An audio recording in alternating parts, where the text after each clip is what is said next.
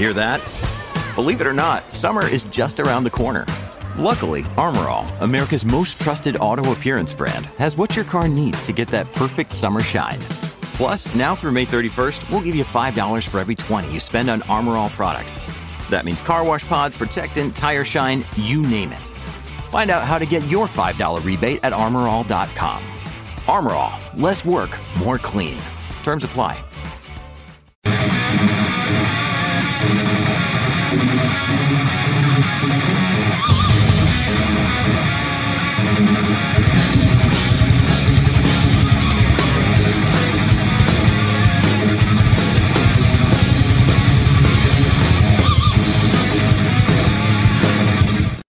Oh yeah, baby! It's the Hollywood and Mike show. How's everybody doing there on WMMR DB Rockford, baby? It's gonna be a good one. We got Road Rage coming up later on. He is a special guest for the Hollywood and Mike show. Hopefully, you guys and gals out there are having a good one boy, listen tomorrow morning's Motorcycle Madhouse. We're going to ask the question Is my buddy Penguin serious about Bud Light? Yes, that's going to be coming up tomorrow, as well as me and China is going to be talking about Barack Obama, man. Barack Hussein Obama, I guess in his private letters, he wanted to screw a guy pretty cool to find out there. So it's going to be something else come tomorrow morning. We got to thank, uh, yeah, we got to thank Mikey for being on the Madhouse. He kind of got uh, roughed up a little bit on Friday morning and stuff, but he hung in there. He knows what's up. He's getting a good radio uh, face uh, right now. Radio so, face. Yeah, Caught radio that. face. Caught that. okay. okay. Continue. It, it's a new one. But also tomorrow we got T on. We're gonna have some serious discussions about Chi Town, baby. So what's up, Mike? What you up to? Why you so damn grumpy?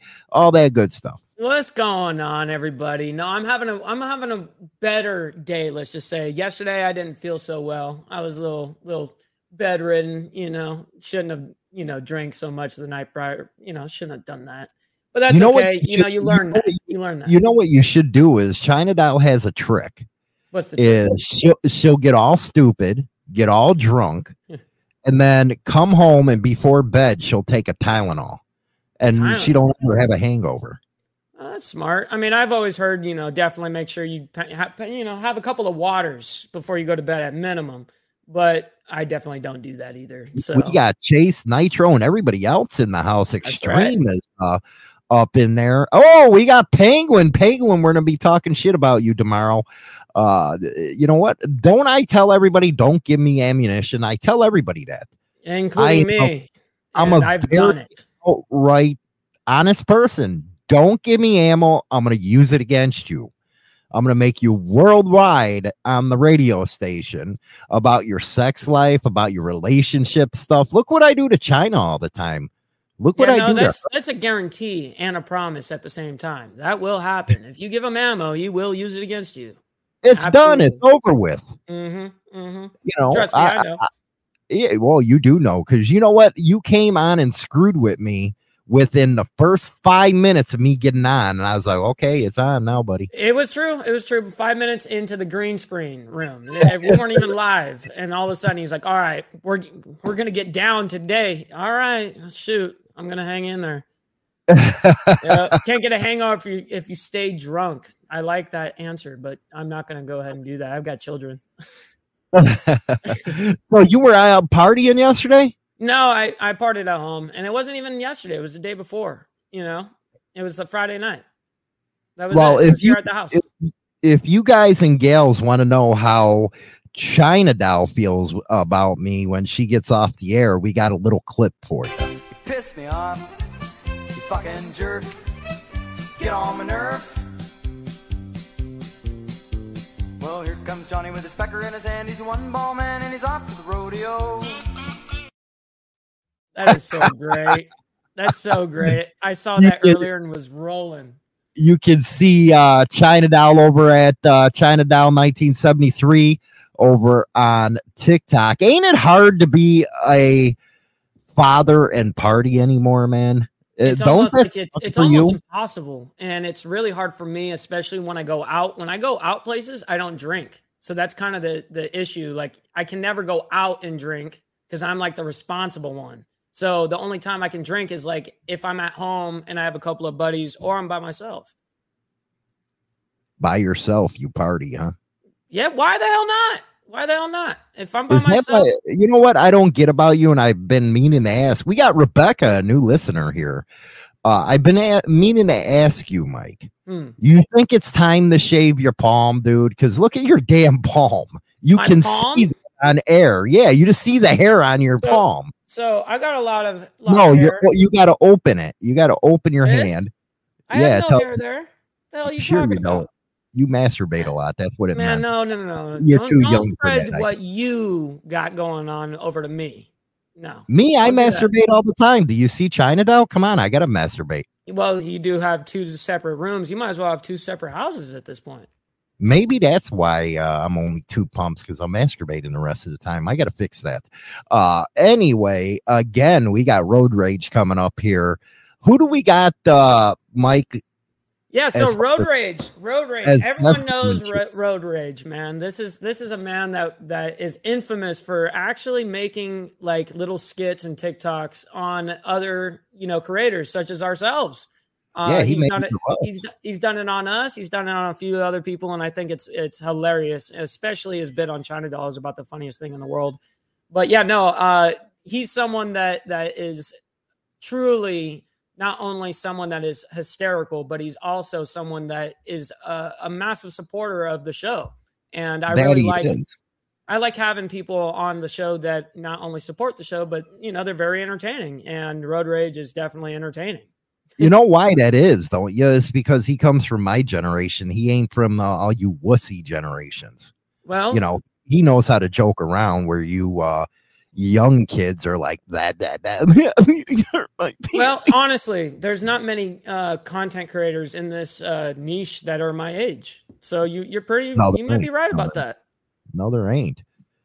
I Yeah. feel sorry for you because you're actually beyond your years. I appreciate that. I You are. appreciate You're beyond your year, you know, years. You I- actually can relate to us older guys. It- But it- you gotta think it- admit, you gotta admit, you younger your younger generation, they can't take jokes like No. ours. Mm-mm. Mm-mm. They, they got real soft skin. It's sense. It's just a sensitivity overload. I, I guess I don't know. They, they're just sensitive. Very sensitive generation. That even the bikers, man, Yep. come on. The millennials. Gen Z. You know that- it seems like both of them. You know they just can't get their uh, their sensitivity in order. Now uh, we're going to be covering this. This is a big story here tomorrow. We're going to be covering this Penguin and Bud Light uh, relationship tomorrow. So what Now- happened? Her name is Teresa. She's a hottie. She's a hottie. I love this girl. And I told him, don't penguin it up, you know, because you got the Hollywoodism. Well, you got Mm. the penguin type of deal. And I'm going to try to give him advice here because he told me that, yes, they're dating, but they're not in a relationship. Am I missing something here? Is it not the same or no nowadays? You know, in in my generation now, I believe that they truly think that that's different. They do. They do. They think dating and being steady or being in a relationship is totally different, which I don't. I mean, if you're dating, they, they look at it as like, oh, dating, I can date like five, four, you know, what, however many people I want until I lock down into a relationship. That's the way they're thinking. But to me, that doesn't make sense. I've always called it like, if I'm with a girl, I'm dating her. You know what I mean? Well, that's what I thought. If you're porking her, then next you, you should be with her unless you're a, you're a player. Right, right. I'm but that's kind of here because you guys know. confuse me. He's a little younger, and what I worry about, he's not going to listen to Hollywood and rap the rascal, and next thing you know, he's going to pop out little penguins. well, that's how it happens sometimes. It can happen. know, You know, we got to bring road rage uh, in for this subject. We really do. We got to get his take on this. I'm real worried about him. I really am. Uh, because me, I'd have been popping it already. oh, dang. I would have. Pop, lock, and drop it. That's what you would have done. he'll he, he, you do got to worry about you youngins because I have to admit my pullout method sucked. Okay, Yeah, that's why I got five kids and I probably have a knock on the door in a year or two. Hi, Dad. Yeah, uh huh. Hi, Dad. My ass. Where's the DNA? That's Mhm. what's going to happen. So we're going to bring in our road rage here.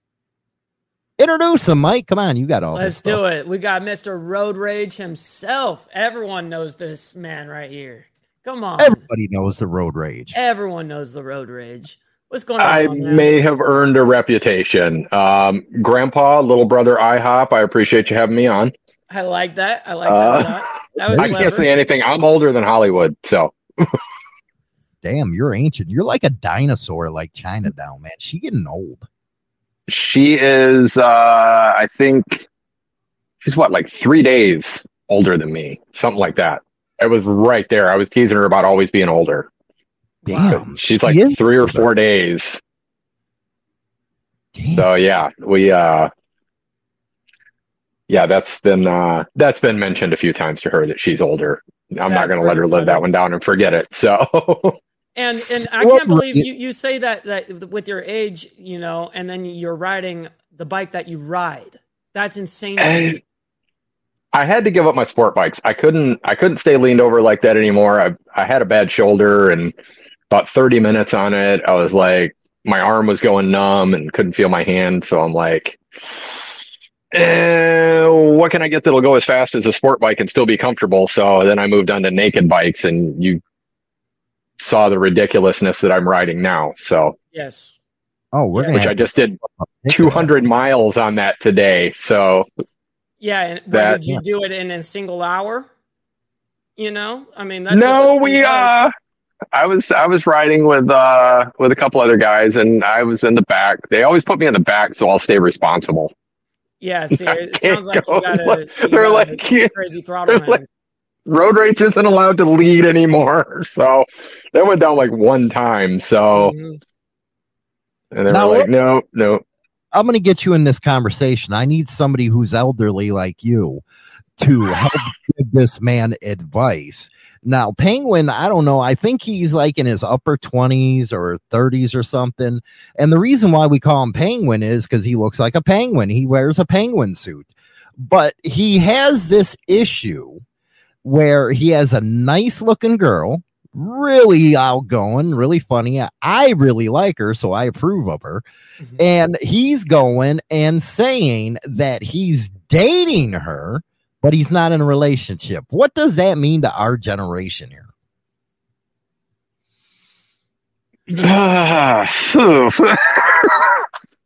ah, these kids.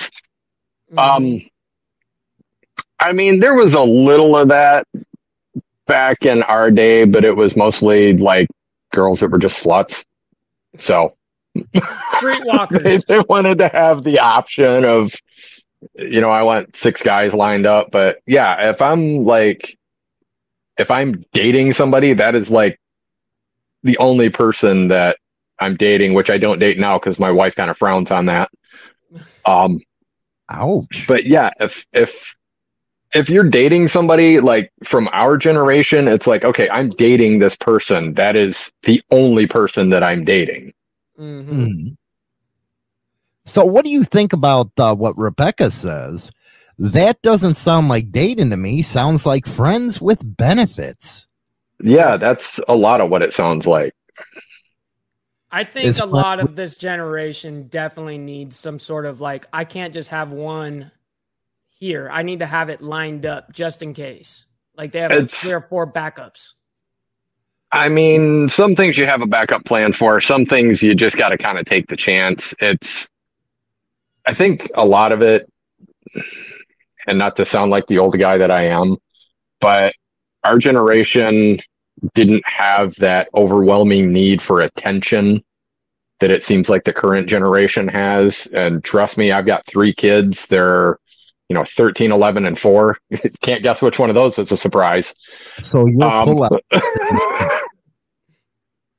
phone You're rang pull- and it startled me yeah uh the road rage don't have uh, same pull out method as mine oops Mm-hmm. Yeah, mine didn't that's how work i got very five well either. kids yeah that's Five how is I a lot. Yeah, tell me about it. Yeah, I. Well, at least two of them are planned. Well, there you go. I like I like the ratio odds on that. I like the ratio odds. But yeah, no, uh, I definitely find that to be very interesting. Uh, now to go back to the the naked bike thing, you now have actually told me that you were in. You know, now you're kind of thinking about going from the naked bike over to the Harley. You know, and oh so- no, it would absolutely be an addition. Oh yeah. Oh, so to be an addition, it wouldn't be a, a- like a swap out for. No, my the MT that I've got now has earned a permanent spot in the garage. No matter what comes and goes, that bike is staying. I started riding in 1978. I was five years old. I was on a Yamaha JT1. I've ridden, I mean, literally my entire life, everything from hardtail, you know, choppers, 10 over springers, you know, 1000 cc factory race prep, you know, Wow. liter bikes and everything. And this stupid little MT07 is the most fun bike and playful bike that I have ever ridden in my life. It has a personality that cannot be described. It's like a lot of bikes, you ride them and it's like, it feels like very serious, especially like in the sport bike world. It feels very serious and in some cases, like it's actively trying to unalive you every time you go near the throttle. This bike, it it earned its name of the wheelie happy hooligan bike because it'll just it constantly wants to wheelie. Um, I mean, it'll bring the front end up in third gear. Yeah, But crazy. it kind of has this I can't describe it, it sounds stupid, but it kind of has it reminds me of that playful puppy when you come home, how it just always wants to play and do dumb shit. hmm That's the puppy That's the best there, way I can describe this bike because it just it doesn't matter who you are, it will bring out the absolute hooligan in you every time you get on, like get on this bike. Rebecca wants to know, uh, Road Rage. We'll let you hit this one. Can someone explain what a night naked bike is? A naked bike. Um, think of it as a traditional sport bike, but instead of the low clip-ons, it has like regular handlebars and a more upright seating position, so it has lower pegs. So you're not leaned over like a sport bike, but you're not like completely laid back like you would be on something like a Dyna or a Softail or something like that. It's kind of it's like a sport bike without fairings and a more comfortable riding position. Mm. Now I've So if you look up, like, uh, like kind of like the the frame is lighter, like everything is lighter on the bike. That it's only utility that they have pretty much on there. That's what I know naked bikes to be. But I'm kind of ignorant on the subject. I really don't know sport bikes. I've only I've never even sat on one or a naked bike. Both yeah, he's have- Dyna, bro. So yeah, yeah. I think everyone knows that. So oh, like- my, I, I got a buddy that's a Dyna bro that lives across the street from me. So See, like, they're around Hollywood. They're around. They're not just over here on the West Coast. the the naked bike is just kind of like strip it down, you know, the stuff off, all the extra plastics and stuff like that. Um, That's right. but it you know keep it light this bike ready to go even with my stunt cage on it and a full tank of gas is like 390 pounds Dude, 390 pounds. It's nothing. yes That's nothing. Which That's is so- why no wonder it- why it wants to wheelie on you. I mean, you don't yeah, even have and to it- clutch up. it doesn't even no it'll power wheelie in third Yeah, gear power wheelie. Boop. yeah and it the thing is it, it doesn't make that much power it makes when we had it on the dyno it was like 74.9 horsepower and 52 foot pounds of torque at the wheel but it weighs nothing Power to weight ratio is what gets you. That's like why you can you go 220 miles per hour on that thing, you know? you you put that power into something like a street glide and it's like you can walk faster than that thing because Right. there's so much weight but take that street glide motor with all that torque drop it in a naked bike I can only imagine. i'm getting an idea mike Yeah, no, right? That, that almost sounds like something crazy. it's like I- yeah. I'm thinking a naked bike is a bike with a blonde on the back. Yeah, Naked. right. That works That's- too. That that'll work. We'll call that the naked bike. We can go long What as she up? holds on tight, you're good. What got you into all this stuff, uh, road rage? As far as bikes in general, or Yeah, motorcycles in general, and why did you really go towards the spike uh, or the there's a Hollywoodism, uh, the sport bike stuff? Um, growing up, my dad rode, my brother rode. I had seven uncles that rode. My grandfathers rode. Pretty much everybody in my neighborhood rode. Like, I think there was four houses on our street that, like, the parents didn't have a motorcycle, and That's even crazy. those, the kids had motorcycles. Hmm like we could literally we would set up a ride and we could have you know 40 people 40 kids out on bikes to be like hey we're going for a ride and everybody would show up somewhere. Now that but we had like a massive amount of land and a dirt motorcycle track behind the house that i grew up in like on 17 acres wow. so we were always riding that's See, that's what my we jealousy did. right there because that, that I loved motocross as a kid. That's what I did for a long, let's long talk, time. let's talk about that for a second because I think it's huge for the future of motorcycling. Our generation, we're X. One of the biggest things we did was ride bicycles with everybody, and it's true that meme that's out there where it says if you wanted to know where your friends were, just look for the bikes. Yep They're on it's the the same way lawn. today Front lawn. Much, not so much today. Nope. And well I now think it's motorcycles but Well, Well, yeah, yeah, for the kids I'm uh, the newer generation, they're not riding like we used to. Yeah, even my generation didn't really do too much of it, and but I was one of the only that really BMXed as a as a kid. There wasn't like in my neighborhood. Yeah, there was all these kids, but I was kind of the only one that really cared about BMXing. It was weird. Like I, I was the only one that cared about being on a on a bicycle. No one else wanted to. I'm starting to feel like Mike is my mini me. it's like Well, Do I have a did son the- that you I did don't the know about? impersonation- You did the impersonation pretty damn good, and that's something that we were going to get to here in a minute. Was your Well, you know- creating too? But but I'm. Gonna, mean, I you've heard the I you expression two peas in a pod. Yes, absolutely. Yeah, you've heard the expression two peas in a pod. Mike and I are like two rees in a tard. Oh my god. These yep. Yep. So but mo- moving on, I want to ask you what this means to you, road rage. When you need mealtime inspiration, it's worth shopping Kroger, where you'll find over 30,000 mouthwatering choices that excite your inner foodie. And no matter what tasty choice you make, you'll enjoy our everyday low prices, plus extra ways to save, like digital coupons worth over $600 each week. You can also save up to $1 off per gallon at the pump with fuel points. More savings and more inspiring flavors make shopping Kroger worth it every time. Kroger, fresh for everyone. Fuel restrictions apply. Uh, I think it's a good subject to be talking about as far as the new motorcycle scene is, because a lot of people waste time in life where we used to live it hauls balls mm, every day. What does this mean to you? You know all those things you wanted to do. You should go do them. Do you think somebody that's younger would understand that? I I think they would understand it, but I think they have too many other things that they're trying to do and too many distractions. And they don't have enough people in their circle that want to do those things as well for them to go do it with.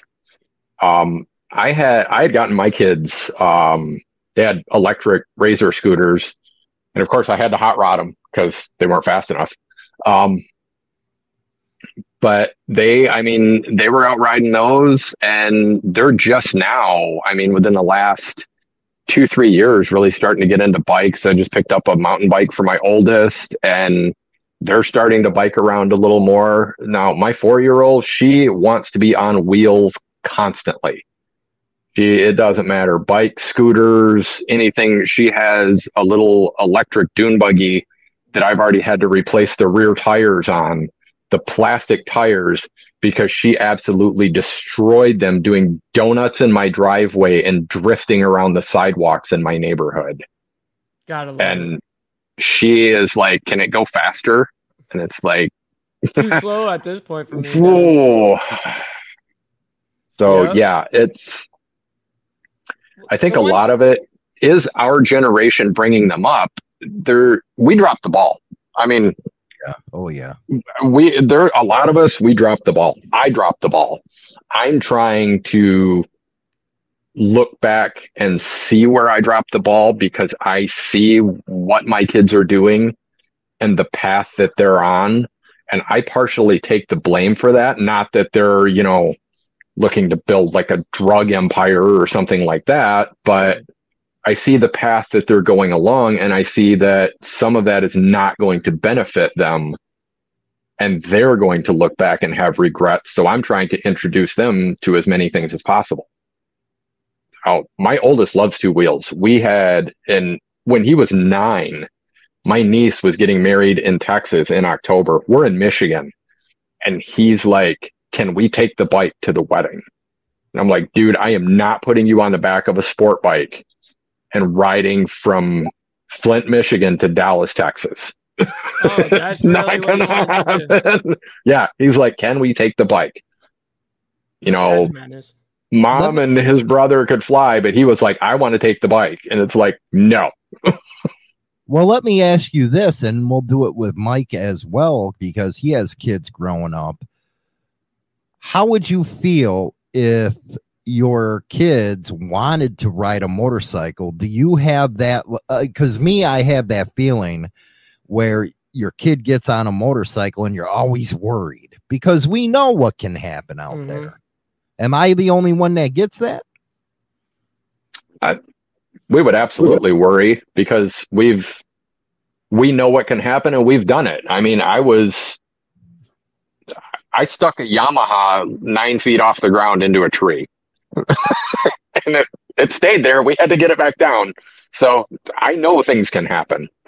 Um I was too busy laughing to worry about being hurt because it was probably one of the dumbest things that I've ever seen play out in my life. Crazy. Um, but yeah, it's they know what can happen. We know what can happen, but I mean, you can't wrap your kids in bubble wrap. I mean, my kids have earned every scar that they have. My oldest, I fully expect him to be asking for a bike Soon. very soon. Yeah. Um, my four year old sometimes daily will go out and get on the back of my bike to see if she can reach the pegs yet so she can ride with me. Yep. Uh, she is an absolute speed demon. I know that she is going to be on a bike at some point as well. My middle son, uh, he's ridden with me before and he can pretty much just take it or leave it. He's like, yeah, it's just not my thing. So, but yeah, I, I expect that at some point there's going to be two more motorcycles added, one for the oldest and one for the youngest. That's what about you? What about you, Mike? You went through a very traumatic experience on a motorcycle Yep.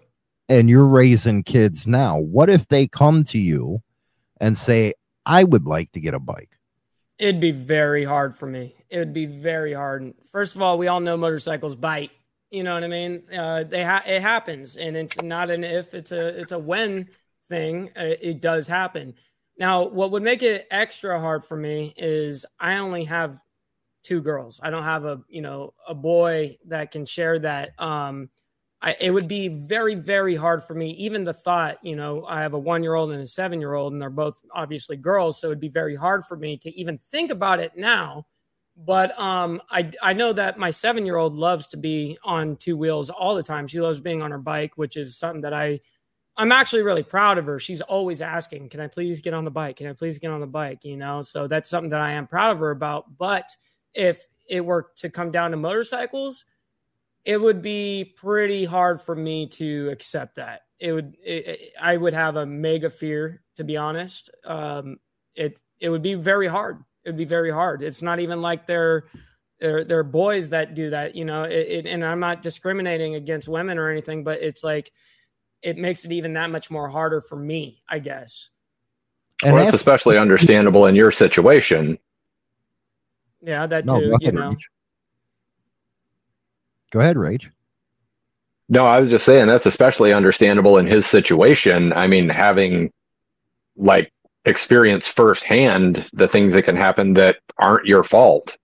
right? Um, it's but totally out of con- you know it's totally it had nothing to do with me and what my actions were that day those were perfect actions it had all to do with somebody else and that's my true fear it's not even for my own fear of myself when i'm out there because i'm not really i guess i'm not really thinking of that for myself at that moment. Um but i think about like my children like i have thought about this question before you know what if what if you know the kids want to be like dad you know? And uh it's been one of those things i've i've definitely it's been something that i don't know if i could be okay with. I don't i legitimately don't know Well, let's talk about the elephant in the room. When Rage and Me was coming up, women writers weren't prevalent. They're more prevalent now Yep. than ever before. And I think they are uh, changing the scene for the better. But you're right, Mike. You do have daughters. hmm And most of the time, the women rage seem like they're going towards the sport bikes. And some of them women can ride better than us. there's no doubt Yeah. with that there's no doubt you know but it's just a scary concept especially as a Hmm. father but I, How do I you- know a lot of girls on sport bikes. I know it's split about 50 50 for the girls that I know between like sport bikes and Harleys. mhm. I, I know just as many on like, you know, 600 and 1000 cc sport bikes as I do riding everything from Sportsters to, you know, but one's got a Road King. So, Mhm. yeah i mean and she's like five foot three. dang can But hold there's- a bike that heavy what do you say to the naysayers? Because I used to be one. I used to be a big naysayer just because of how we game up in the atmosphere about women riding their own motorcycles now and how they're helping the scene. I think anything that expands the scene and gets more bikes out there, gets more attention on it, on the issues that bikers face. eh, you know, the more mainstream riders we get out there and everything else, the more bikes we get on the road, the more I think it helps, regardless of whether it's, you know, men, women, or anybody else. I I love to see more bikes on the road, regardless of who's riding them. Mm-hmm. Well, one thing that uh, Mike I used to do, and it just recently ended in the last couple years, was I was so. Uh, this is for rage too. I was so afraid to have China Doll on the back of my bike yeah all them years because we had the younger kids. And I always felt if something happened to me, at least she's still there for the kids. Yep. Did you feel that way, Rage and Mike? I've had that conversation as recently as a month ago. hmm Um, my wife does not like riding. She's not a fan of bikes at all, honestly. Um, that's probably the one thing that she would change about me. But that's, I mean, that comes with me because that's obviously been my entire life. That's just part of the package deal. Um, she works as a physical therapist. So she never really sees the good side of bikes. She just sees like the aftermath of when it all goes wrong. yep Um, I took her around the neighborhood a few times and she was okay with it. Um, she went on the road with me one time and I swear to you, I was riding probably slower and more gentle than I have ever ridden in my life. And she was just terrified. It's not her thing. She does not like being that out in the open. And I mean, obviously she was on a sport bike, so she wasn't that comfortable anyway. But even, you know, the new bike's a little more comfortable. Um, she has expressed interest in, you know, something a little, little more plush that she could possibly be interested in. But then she said, you know, she said, if something happens to one of us, the other one's still there. We don't need to both be in that situation. that's correct And does that So- make you feel at ease that she agrees with you about if you're on that bike, something happens to you, at least she's there for the kids? I mean, it's peace of mind. Um, because yeah, it would be devastating to lose both of your parents like at the same time. Mm-hmm. Um, but yeah, that's. I mean, it it does kind of set your mind at ease. Like I would have no problem with her riding if she wanted to ride on her own. Um, I think that I know that that's not something she would ever do, but I think it would be a situation where she, we would probably never get to ride together because she'd be like, if something happens to one of us, somebody needs to be there. So I'm going riding. You stay home. I'll come back. You go ride. That's But- crazy. Right. What about you, Mikey? What do you think on that subject? I kind of got lucky. I'm kind of like road rage. Um, you know, my girl, she, I took her on the back of the bike one time, and that's all it was. She was like, "This is not for me." She never was. She she didn't come from the motorcycle scene. You know, she didn't. She doesn't care about these bikes. She doesn't care about this this this topic or these events. She'll she'll attend with me and stuff like that. But aside aside from that, it's really something that she's not interested in. It's like what Road Rage said, it's too open for her. Um, she doesn't feel protected at all, you know, and she's not used to that. And I think that one time, and it, I wasn't doing like no wheelies or anything, but I'm not gonna like be super, super, super easy either. I'm just gonna ride how I kind of normally would. And she looked at me and said, Nope, I never want to do that again.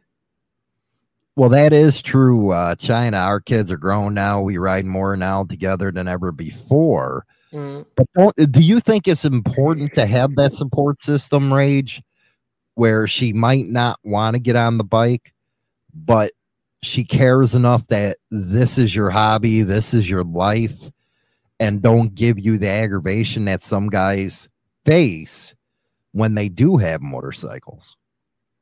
It's absolutely a blessing because she she knows that there's going to be times that I'm just, you know, I disappear for the day or a couple days. You know, I let her know in advance usually. At Um, least you do that. I- At least you I, do I that. well, there's kind of a story behind that one. so, one of my kids was sick, and uh, my bedroom in my house is huge. It has like a sitting area, and he came in and he laid down on the couch in the sitting area, and I was asleep, and wife came in and she was like, "Hey, your friends are here. and They want you to come out and play." And I was like, Archer, wake up. She's like, no, your friends. And I'm like, what? She's Yeah. like, Jeremy and Jeremy and Drew are at the door. And I'm like, Drew doesn't even know where I live.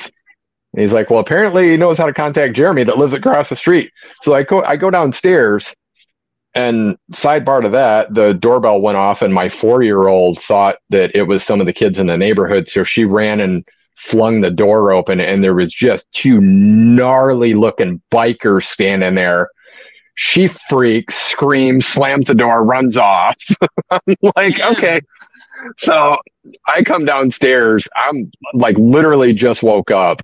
I'm like, hey, and they're like, come on, we're going to do hood rat stuff.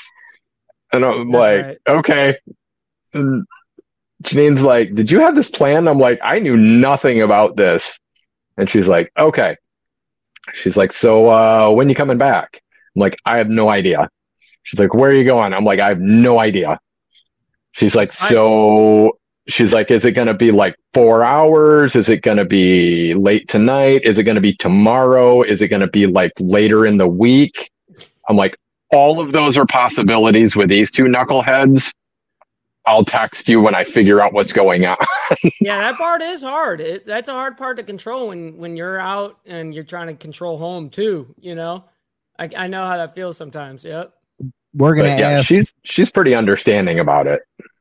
We're gonna ask Mike that same question when uh we come back for a station identification. We got special guest Road Rage on. He's on TikTok big time. Make sure you go check him out.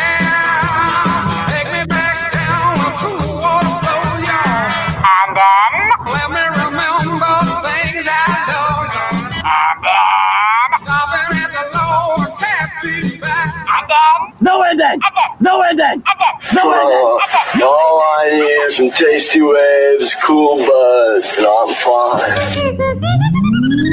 I can hear the bullfrog calling me. WMMR DB Rockford.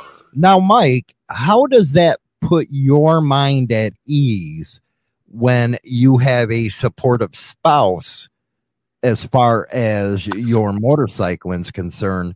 Because again, a lot of guys do not have that support from them Right. where they're hearing it all the time. There's a lot of misery when they go out riding or misery when they're going out with their friends.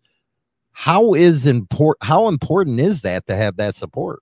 It's actually extremely important because if you're too worried about home because you're out on the road, I mean, you're focusing on the wrong thing. You know what I mean? You're out on two wheels where you could die. So you're focusing on the wrong thing. And you're, if you're worried about home, that's a big deal. You know, for me, my relationship as she came into my life, that was the very first thing I let her know. Listen, this is what I do this you know this is what i'm a part of and this is what i you know you, this is something that you have to accept about me if you're going to be with me. And see i don't think um, it's one of two things with people. It's either they get in a, into a relationship uh, or they've been they they're already in a relationship and then biking becomes a part of their daily habit or whatever. They pick it up in the relationship and then it's an issue. Or um, they they're meeting these people and then they're not setting ga- uh, boundaries and guidelines like hey this is what i do and this is something you've got to accept or not you know and that was something that was accepted on my you know on her end about me so obviously it's a big big ordeal to have that kind of support system when you're out because you know hey you know home's taken care of and she ain't tripping What advice, Rage, would you give somebody going through something like that where they didn't have that support system behind them? They love motorcycling, but they have a wife or and or let's just not put this towards women, but a husband or boyfriend that don't want her to ride. Uh, drop a gear and disappear. No, uh, I you got i like the answer though it. It varies by situation. I mean, it.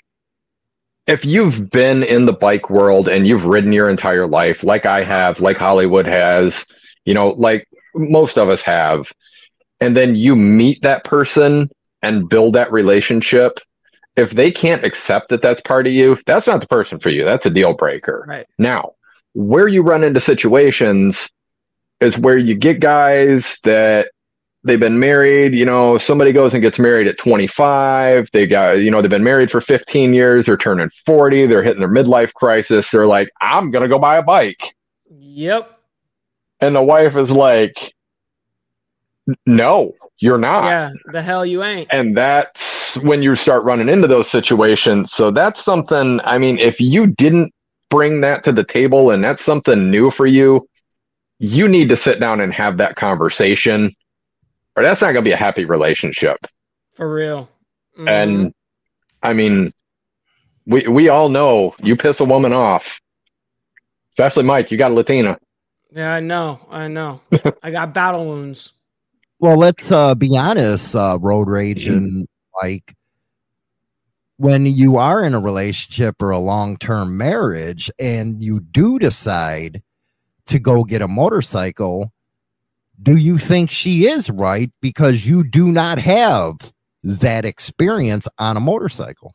Maybe it's a valid it's a valid concern for for her if she you guys have been together let's say for 20 years and yet you've never ridden a, a motorcycle in your day of your life and now all of a sudden you have this urge to go get a Harley and or whatever kind of bike and and go ride she's going to look at you like dude are you kidding me? Like you have kids you pro- you're probably you know you're with me whatever she's going to look at you crazy. And you can't just drop that on them you know you you have to be able to at least warm it up and just talk about it. There's no way you can just drop that on her lap. Otherwise she's going to be pissed. I promise you. Yeah, have that conversation beforehand. Don't just come home with that new bike in the Yeah, in the Yeah, that's a garage. good- that's a good way Um, to become single. But yeah, real quick. Yep And then you can't afford the bike payments, so now you're screwed. So Right. but yeah, that's something that I mean, you need to sit down and have that conversation. Hey, I'm thinking about this. This is something that I've been wanting to do, stuff like that. Lay out and you know, don't don't be that guy that just goes out and was like, I'm just gonna buy my dream bike and goes and drops like 55 grand on a brand new CVO road glide and drops it seven times in a parking lot. As much as I love those bikes and as much as everybody wants one of those, that is a horrible choice for a first bike for somebody just learning. That's the Start on greatest advice you something small.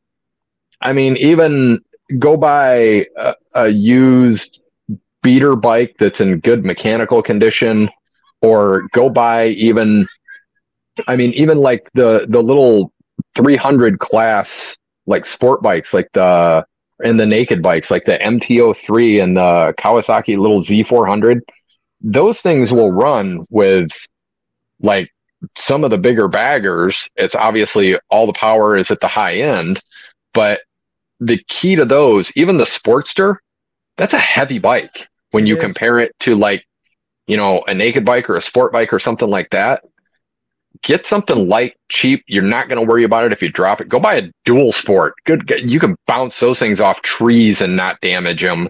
All you're going to do is scrape the plastics up a little bit. Soft plastic. right. You go spend 30 bucks on Amazon. You replace them a and lot cheaper. learn to ride and show that spouse, hey, I can ride responsibly. I can do this.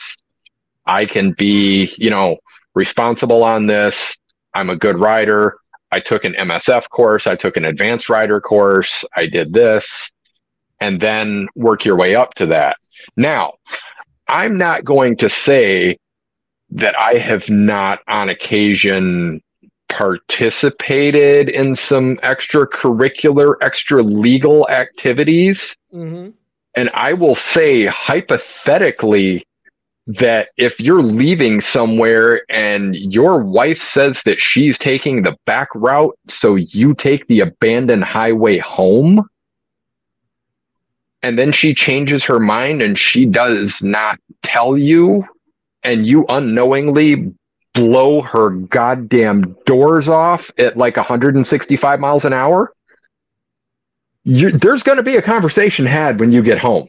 Absolutely. Mm-hmm. Hy- hypothetically, Yeah, hypothetically, and it's not Right, going to be a if it were pleasant to happen. conversation either. It would not be. Let's take this a lot deeper because statistics do pan out Mhm. where newer riders are more inclined to die on a motorcycle than those that have experience. But Yep. again, this is a trick question here. Does Do you know what the age group of those riders is? mostly older uh ones?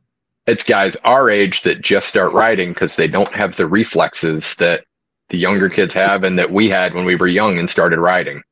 Exactly.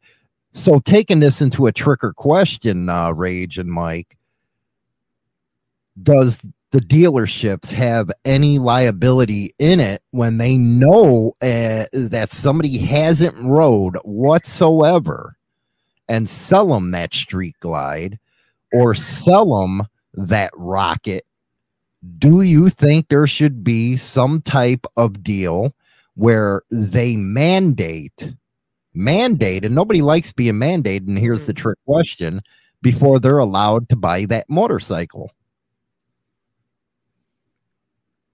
I think um, I hate the European system. I do. I, I hate the European licensing system with the A1 and A2 licenses. I know people over there where you're limited for a year or two years to a 125 cc bike, and then you can move up to something with 47 horsepower. And then, uh, like two years after that, you can move up to the unlimited license. That's way too restrictive hmm but I I'm torn on it because I am all about personal freedom. But with personal freedom comes personal responsibility. And I think there should be some sort of testing system, like a two tiered license where you can prove that you are advanced enough of a rider and a capable enough rider that you can go in there and buy whatever you want and then maybe you didn't pass that test, so you're limited to a certain amount, whether it be weight, horsepower, you know, engine size, whatever. Um, because I've I've seen a lot of people, I've seen a lot of new riders end themselves, Mhm. like doing something stupid because they thought they could ride. True. Um, I've seen a lot of older riders do the same thing. I know the dealerships that I have dealt with, I've watched people get turned away. They're like, I am not selling you this bike. You do not need this bike. And I watched another person walk into a dealership and plunk down, you know, $20,000 and walk out with a Yamaha R1 as their first bike. And it's like, that's a race bike with headlights. Why do you want to start on that? Oh, well, I don't want to outgrow it and be bored. Well, I guarantee you're not going to be bored. Right. You're Because not the- de- definitely not going to be bored. It, 200 and like 205 horsepower or something, and it weighs 400 pounds. hmm So let me I ask mean, that- you this: does does, does Coca Cola, let's for for instance, do they have a responsibility because they can make people obese and and die? I mean, should they be restricted on? I mean, there's there's so many things that we could talk about that that lead into this. I, I think personally, if that those companies are not about human interest and and about human life. Okay, Coca Cola doesn't care about human life. They don't. If they did, they wouldn't have the ingredients they have in them. And same thing with with uh, motorcycles. Honest truth is, they don't care about that. They care about selling them. That they don't care about anything else. They they care about it's it's a company. Um, now, here's one thing I will agree with. If you go in and you go buy a sport bike that's a liter bike, you know, thousand cc right away, never have been on a bike before, I think it's pretty smart for the the dealer, whoever's selling it to you, to go, hey, just a heads up. Just a heads up. I'm letting you know that this is gnarly and you may want to think about it as 600 or something like that. Whatever. Um, same thing with the Harley stuff, you know. Hey, maybe, maybe, but the thing at, at the same time, it's who, what are you going to do? You're going to tell them how to spend their money? I wouldn't want anyone to tell me how to spend my money. The problem is, don't shouldn't rage with that question. Shouldn't them salesmen care about their customer? Where okay, I just don't want to sell you one bike and you get killed, so I don't get the second bike type of Mhm. deal. yeah, you, you sell somebody pretty much a race bike with headlights, and you may not have them as a repeat customer. Um, and a lot of people see it, they're like, oh, it's a scam. They just want to sell you more bikes. And it's like, they're trying to keep you alive. And it, like I said, I've, I started riding in 1978. And every time I get on a thousand cc sport bike, I hope and pray that God is watching over me because they're absolutely insane. It's, I mean, some of these bikes will do, they'll do 102 miles an hour in first gear. Yep. Yep. And first, You can wind out first gear to triple digit speeds, and the manufacturer electronically limits them to 186 miles an hour. Hmm Actually, we have found that on some of the newer bikes, they don't limit the speed on them, they limit the speedometer. Oh, that's Because it's- 299 kilometers an hour is 186 miles an hour, Mhm. and they don't want them to display 300. So they limit the speedometer to read 299, even though some of the bikes will go over 200. Oh yeah. I'm glad you brought this up, Rage, and a lot of probably going to get pissed off at me, especially those in the sport bike world. My older brother got killed on one of these. Uh, I think it was a Suzuki uh, Gixxer. Yep. I still to this day believe that they should not be allowed to sell them bikes on the street because those are, let's be honest, like you said, race bikes. What the hell you need a bike like that for? Like a Hayabusa. Mhm. Those a damn fast. What do you need that bike for? I remember I had a katana for a week. I pumped it up and I was like, I'm gonna kill myself on this. This should be on the track and not on the road. Your thoughts? A lot of people do track their bikes on the weekend. Um, they ride their bike daily and then track it on the weekend. Um, again, it comes down to, I mean, we have supercars that'll do 200 miles an hour on the street, but I mean, is it practical? Is it useful? No, but I mean, why not show showcase the technology and put the technology out there I mean, if somebody wants to wants to buy it and use it for its intended purpose, then I mean that's on them. On the race, well, kind of like Harley and Indian does on the flat track. That's Yeah. where they showcase it. But would you want to give somebody that's say 21 years old a Hayabusa?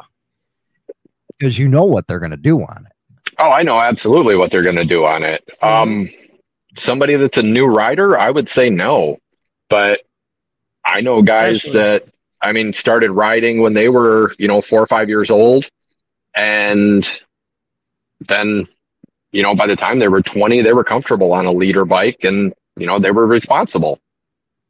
Mm-hmm. Yeah, no, those. Why are my liter lights bikes not are- on?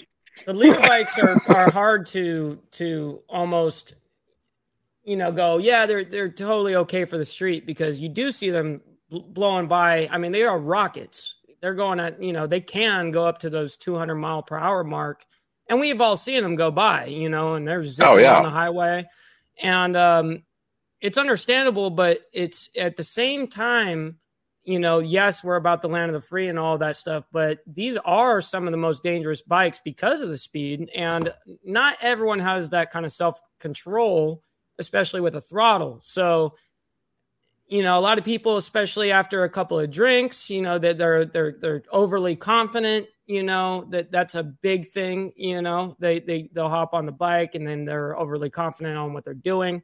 So to me, um, I don't know. It's it comes down to personal responsibility and also I understand where Hollywood's coming from too because these bikes are so damn fast that it's not a, sometimes it's not even really street practical.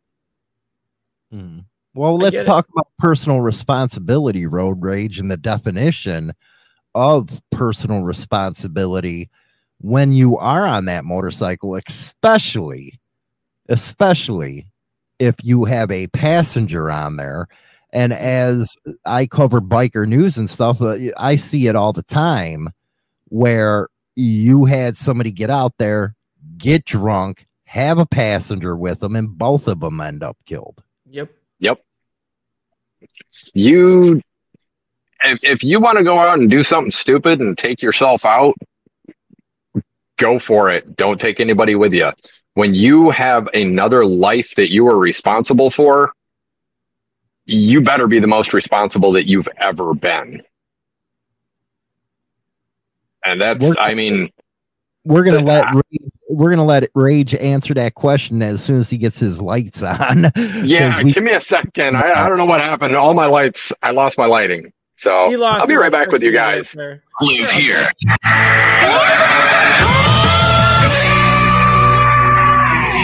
This is where Chicago rocks. WMMR what do you think, Mike? Personal responsibility.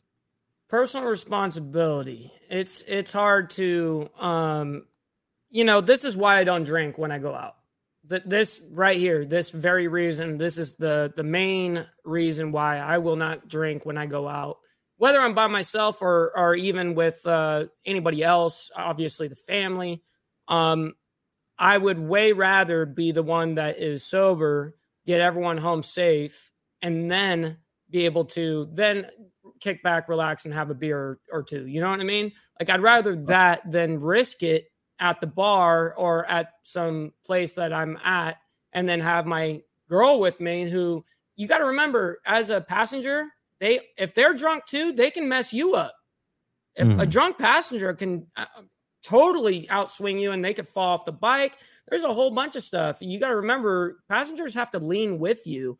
There's actually a responsibility as a passenger and uh A lot of people don't even care to even know that. So yeah, there is a lot of personal responsibility in this.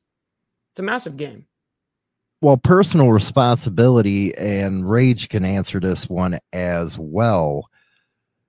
Say you get messed up hmm and you have a passenger on the bike. You get into an accident. You live. She or he dies. Should you not rage get a murder charge or a reckless homicide or a manslaughter? Absolutely. I'm on my backup lighting. I don't know that that's much better. I may need to change location. You're all right. You're all right. It's good enough. But yeah, but yeah, if you are responsible for ending that person's life, I mean, if God forbid I'm riding with one of my kids on the back of my bike or my wife on the back of my bike and I do something stupid, I mean, it's one thing like Mike's situation that was obviously out of his control. If something like that happens and you're carrying a passenger, that's obviously not a fault of yours.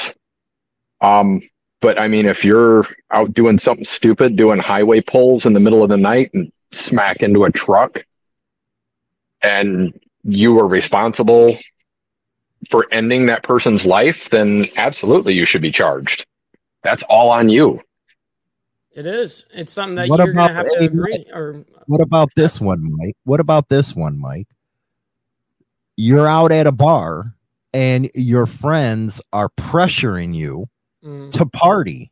What accountability should they take as a so called friend, knowing that you're on a bike, but pushing the whiskey, pushing the beer on you, having those a good aren't your those aren't your about- real friends right there. If if you if they know and you tell them straight up, hey, I ain't drinking tonight, your friends are gonna respect that.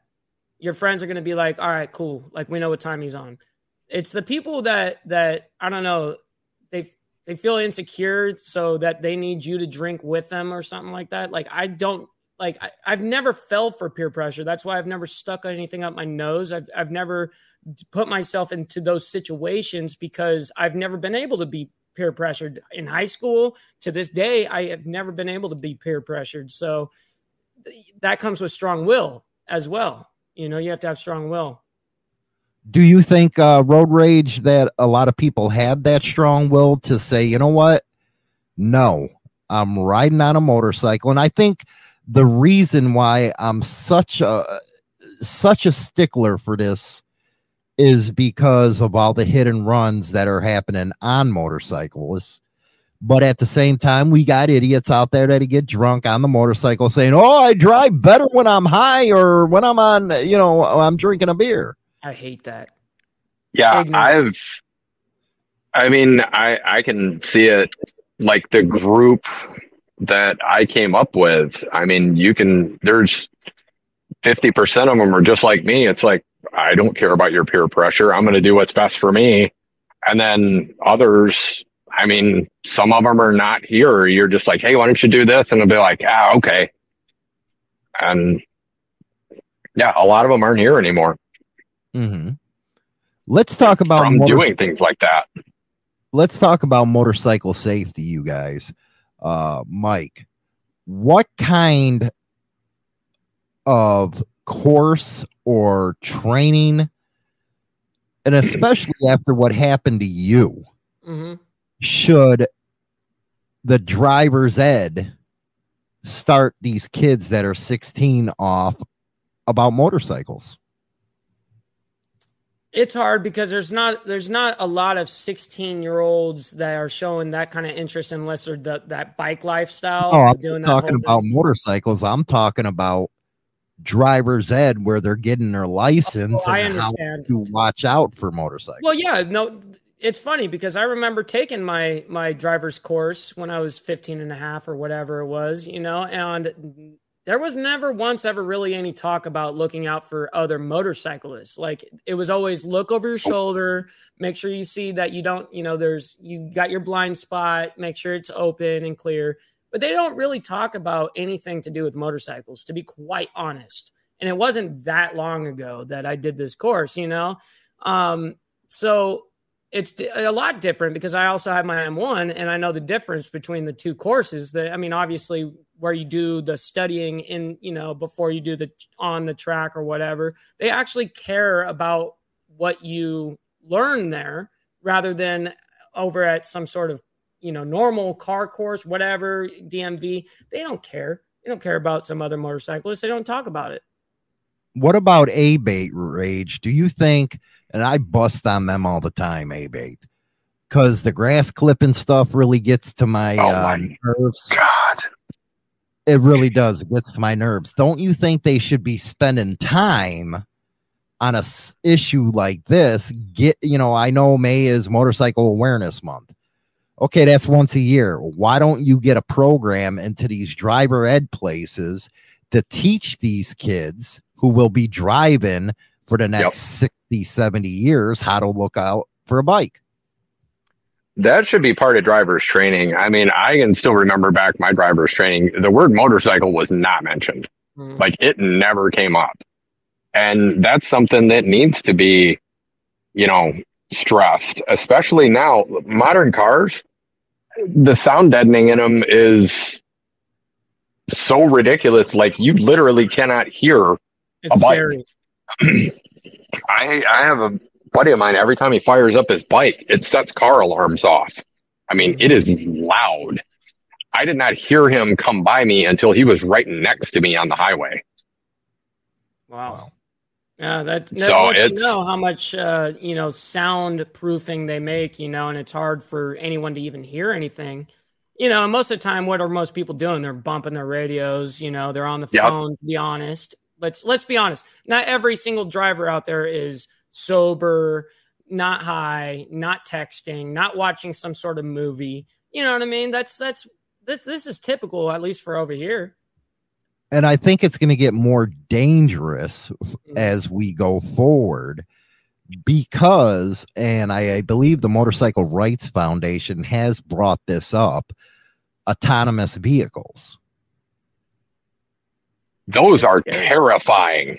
hmm They can't even make it through traffic. I, I know everybody's seen that video of the cars just, the autonomous cars just jammed up and the cops are giving it like directions and the cars are just stuck. There's like eight of them. Mm. Yep.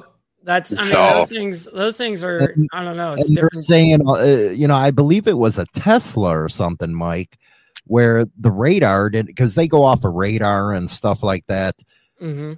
Didn't even catch a motorcycle. Uh, there's That's- been two cases, I believe. See, that's a scary part to think about, you know. Where comes the responsibility at that point, too? You know, I mean, they say, oh, you shouldn't leave your hand off the wheel for longer than 10 seconds or whatever they say. Yeah, right. You know, these people are not doing that. There's no way. And these cars, of course, there's they're not going to sense a bike that's lane splitting. You know, here in California, you can do that legally. You know, lane splitting, and all of a sudden they just, you know, run you right off. And I don't know. It's this autonomous vehicle stuff's coming to the trucking industry, Mhm. right? Where there ain't gonna That is terrifying. yeah, there ain't gonna be any drivers behind it. I have my daily because obviously I can't ride the bike year round here because we have winters just like you. So Mm. I bought a Subaru to haul the kids around and get through the snow and everything. it's been phenomenal, like the blind spot detection and everything. Like it has never failed to pick up a bike. Wow. That's interesting. But do you feel comfortable with autonomous vehicles? I I know the technology is this cool. Hey, take me to this place or take me to that place. Nobody driving, whatever. I get it. That's the future. But as a motorcycle rider, that has to be scary in the beginning. It is a horrible idea. It just promotes bad behavior, doesn't it? And it only promotes people to drink. It only promote promotes people to get high. It only promotes people to get on their phones and and do stuff that's distracting because they don't have to focus on the road anymore, or at least not as much. So they're they're going to be more lackadaisical. And when when do we get into accidents the most? Is when we get lackadaisical. So that's something to think about as well. yeah, we can't have it to where it goes totally anonymous. You can't. I just don't believe you can do it. It's going to be there in the future. Maybe technology kept keep up with it. But Maybe. the motorcycle safety, come on, let's admit it, Rage. We're going 90, 100 miles an hour with six inches of asphalt right below us. Yeah. I mean, it's not the safest thing in the world, but it's. I mean, if I'm going to hit something, I would much rather be in a car. If I'm going to get hit by something, I would much rather be in a car. But what I would prefer is someone or something smart enough to not hit me to begin with. Right. hmm I just lost my lights again. I'm going to slide to to a different location. You're all good. I understand. That, Mike, uh, here's a question for you. Okay, let's hear it. You went through a terrible accident. Mm-hmm. You got right back on the bike. I did. Many others won't. Why? Mm, I can't blame people for not wanting to get back onto a motorcycle, especially after a traumatic incident. Um, I can't blame anybody for that. Um, this was a personal decision I made that nobody else could make for me. Nobody else could peer pressure me under. Uh, believe it or not, everyone kind of wasn't really down for me to do it when I did it because I did it. Well, 30 that's days what I was just gonna. That's what I was just gonna ask you.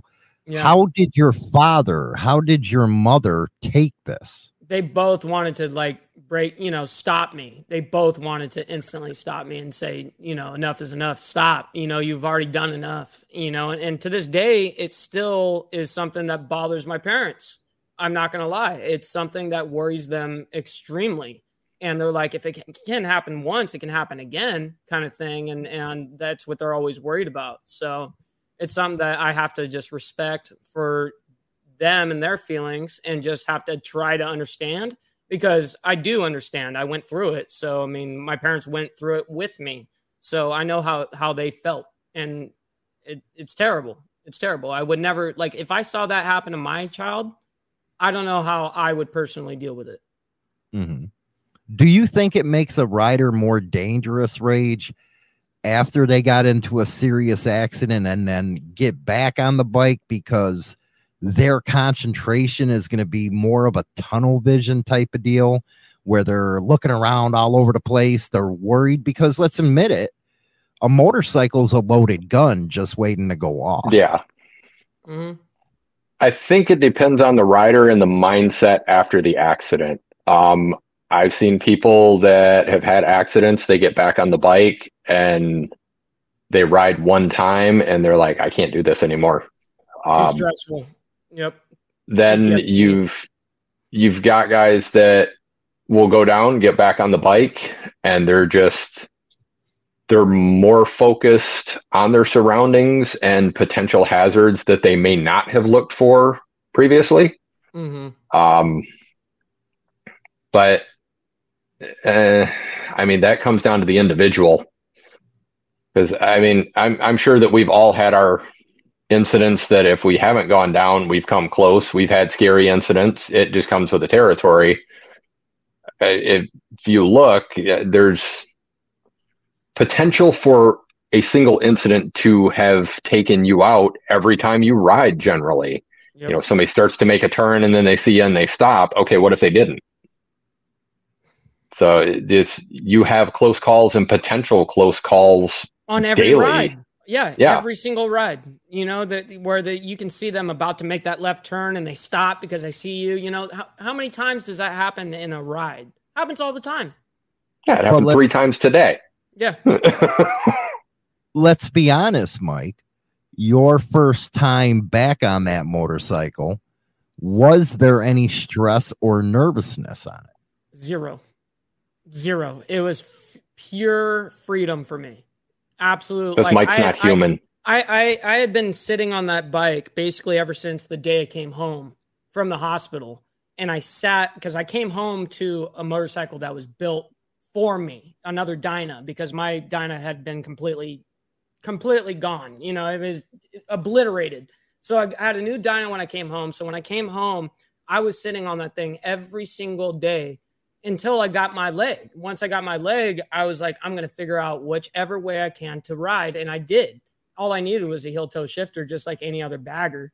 Um, and that's it, you know. And, and I just hopped on like as if I was at first, I was getting on the bike just to take a couple of pictures because, hey, you know, like I'm, I'm, I've got my leg, I've got the bike, I, I can hold it up. And next thing you know, I just backed it out of the driveway and I went off. And my, both my my mom, my dad, my ex, they were all there and they started recording it. You know, and they put it on Instagram Live, and that's kind of how that started. Well, the follow up, and if it's too personal, tell me to go screw myself. Everybody else does. PTSD. Did you get PTSD after that accident? And have you been able to work that out? The honest truth. The honest truth is no, I do not have any PTSD from it. And that was, I think, probably because of the moral support that I had. Um, also, I have PMA, which I, I'm sure other people have heard it before, but positive mental attitude. Um, I, I never looked at it as a victim standpoint. I always looked at it like I have to accept this because I literally lived through everything that I went through. I like I survived and was awake. It wasn't like I passed out and I woke up from the surgeries. No, I remember me bleeding out. My whole arm, like my arms were locked up. I couldn't tourniquet myself. I remember these moments. So when I woke up, I was actually happy, you know? And so that's what it kind of reminds me today. That's why I say a, a lot of times that everyone takes advantage of life, you know? And um, that was one thing. It's like, do kids even know how to get out anymore? Do they even know how to enjoy life? You know, it seems like everyone's just on downers and pills and and their life is miserable and and that it, it's a terrible terrible thing to to see within at least my generation and it's probably getting worse within other generations as well Rage. Let, let me ask you this, Mike. Hmm. go ahead. So you had a new Dyna built and it was there waiting for you. Correct. So that was something to look forward to. yes If your Dyna had been rebuildable, you would have had to rebuild it and you would have had that wrecked Dyna sitting there staring at you every day. Yep. Do you think that would have changed anything no to have that constant reminder there? No, because I actually went down on the the second Dyna that I have. I went down on that too, and I stuffed it underneath a 4Runner as an amputee on a club run. Yep. Do we need to keep Mike away from I know, I Is know. that the Everyone- issue? everyone- Do we everyone's need to get Mike a Softail? Everyone's like, listen, we got to wrap this guy with bubble, t- you know, a whole bunch of bubble wrap. Uh, trust me, I've heard it all, you know. And yes, California is nuts, and I did do that, and I I did damage that bike pretty good, but I did rebuild it, and it's fine now. But it took a long time to do as well. But so no, I don't really think so. I don't really think. What so. about this rage? What role does confidence, how big of a role does confidence make when you're about to get on a bike?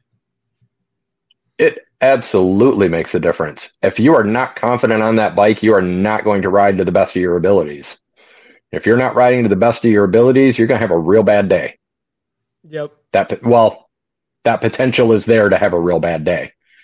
If you are unsure of yourself and what you are capable of, I mean, that's no, you you need to leave the bike park that day. If you're you know, unsure of yourself, if you packed your own parachute and you go skydiving, you're unsure of your abilities to go skydiving, are you going to be more nervous if you packed it or a professional packed it? Right. You So have to have that confidence to get on, or otherwise it's not going to work for you.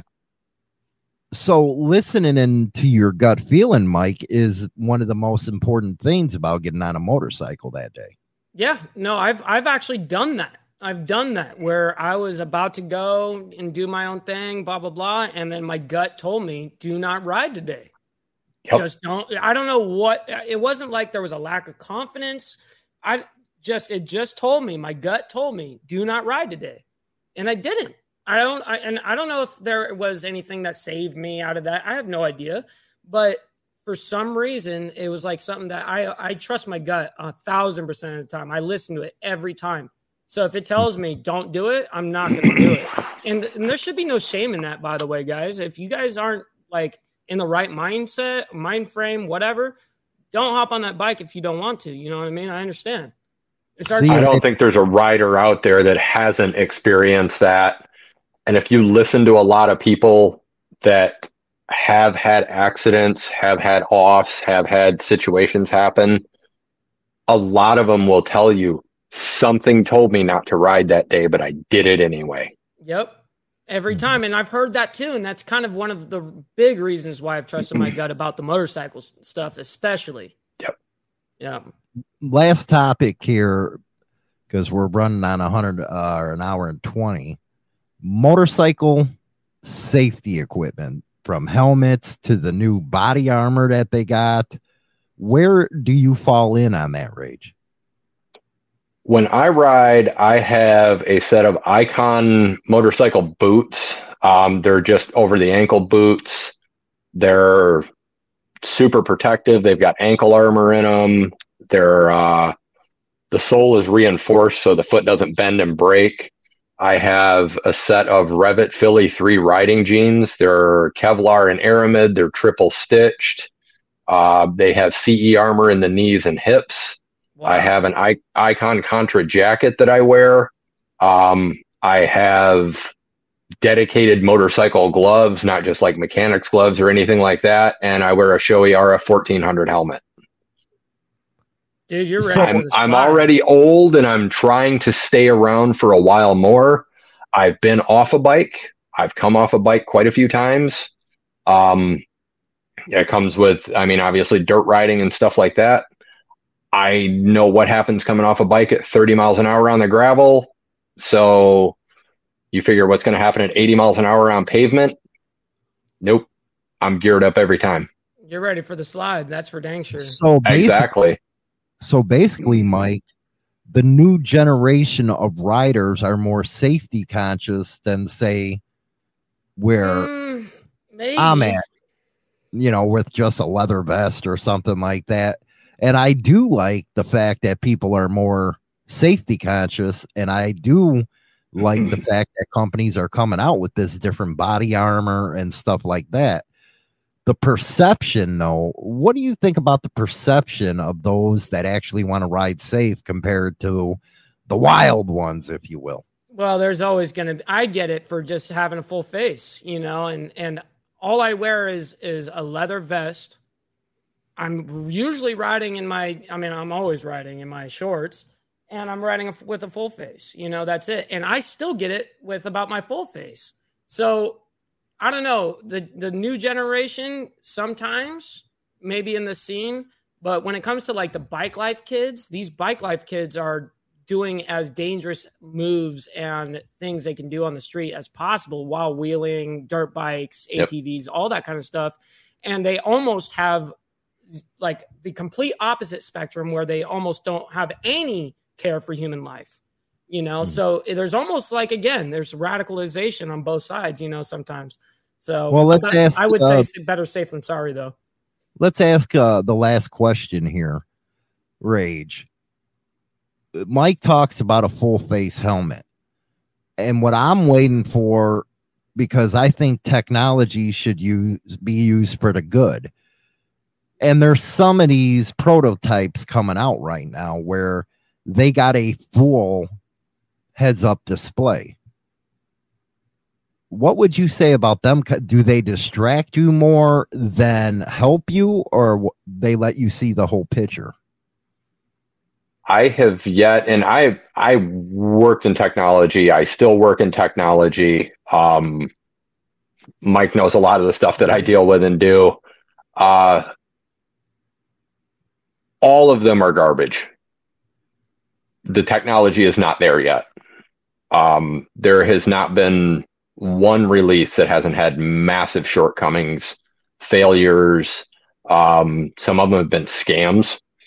Um, but when the technology gets there, I think much like the cars that you see that have the 360 cameras in them, so you can see around and see everywhere, I think it will be a a good thing for safety, Mhm. um, a good thing for awareness. But as of right now, they can preach it as much as they want. Every one of them on the market is junk, and it's been proven time and time again. Somebody will get it right, and when they do, it will be the next evolution in technology, but it's not there yet. Uh, it's it's kind of in the beta testing phase, much like self-driving cars that can't get through an intersection. Hmm. Well, as a true Do you- Dynabro, Do you think, Mike, that that's going to take attention from the riding the road because you're going to be scanning everything? Yep. And to me, I, I don't know. I'm as a true speaking as a true Dynabro. I think even a radio is uh, uh too much. You know, I think if you got a radio and you're playing with your radio too much, I think that's too big of a distraction. I mean, to me, I'm all about utility. I'm I'm sitting there scanning the road myself with my own two eyes. I trust my two eyes over any heads up display, any any of that crap. I don't care what any of that technology is telling me, whether how fast I'm going or any of that. I don't care. I'm going to look down at my speedometer, and I've been doing it for years. It's proven to be safe, so I have no problem looking down my speedo, you know, speedo when I need to. It's no big issue. But they make it oh, looking you're looking away for half of half of a millisecond, and that's all. No, dude, like it's okay to be able to look down at your odometer once in a while. You know what I mean? Well, damn, man, what a damn good show, yeah, man. that We was. a lot of stuff. Uh, Rage, you're always welcome back on here, man, because these are the type of conversations I like. I like having a little fun in the beginning, then going into some serious stuff like this. Very important. I would love to be on anytime you want me, and hopefully I'll have the lighting issues solved by then, or oh, or the new the new room finished. So there you go. We got to get you a mic in there and stuff. Yep, that's but- right. a podcast setup. But I think it's very important for those that do ride, Mike, that they do be careful out there. There's a lot more cars, a lot more distractions, and you got to be safe. You Yep. just got to be safe, especially when you got another life in your hand with somebody riding behind you. But what would you be your uh, final thoughts on this? overall, um, you know, it, it's not really going to be a necessarily 100% always your fault. You got to remember that these guys out here don't care about your life. They're they're not even thinking about your life. So just remember, look out. Uh, each car has body language. Pay attention to that body language. They they literally have body language if you pay attention enough. Uh, I think every biker knows what I'm talking about. Pay attention to those little things. Trust your gut. And um, I don't know, man. If if you're really about this life and you love it, you know, try not to overthink it because at the same time you can freak yourself out. You know, and freaking yourself out is no bueno on the road either. And also to get back on to the very beginning of where we touched on, make sure your old lady ain't screaming at you while you you know blowing up your phone while you're freaking riding, and the whole time your your phone is blowing up because your old lady's unhappy with you. You know that that that just sounds like a recipe for disaster, especially in that, and put on top of that, you're wearing either no helmet or no gear, or you're wearing a half dome or something like that, dude. Recipe for disaster. Well said. Uh, we'll see you next Sunday right here on Insane Wheels by Mike Ball. We thank our special guest, Road Rage, and all his support that he shows That's the right. Madhouse and Insane Throttle Biker News. Y'all be safe out there. Watch out for crazy.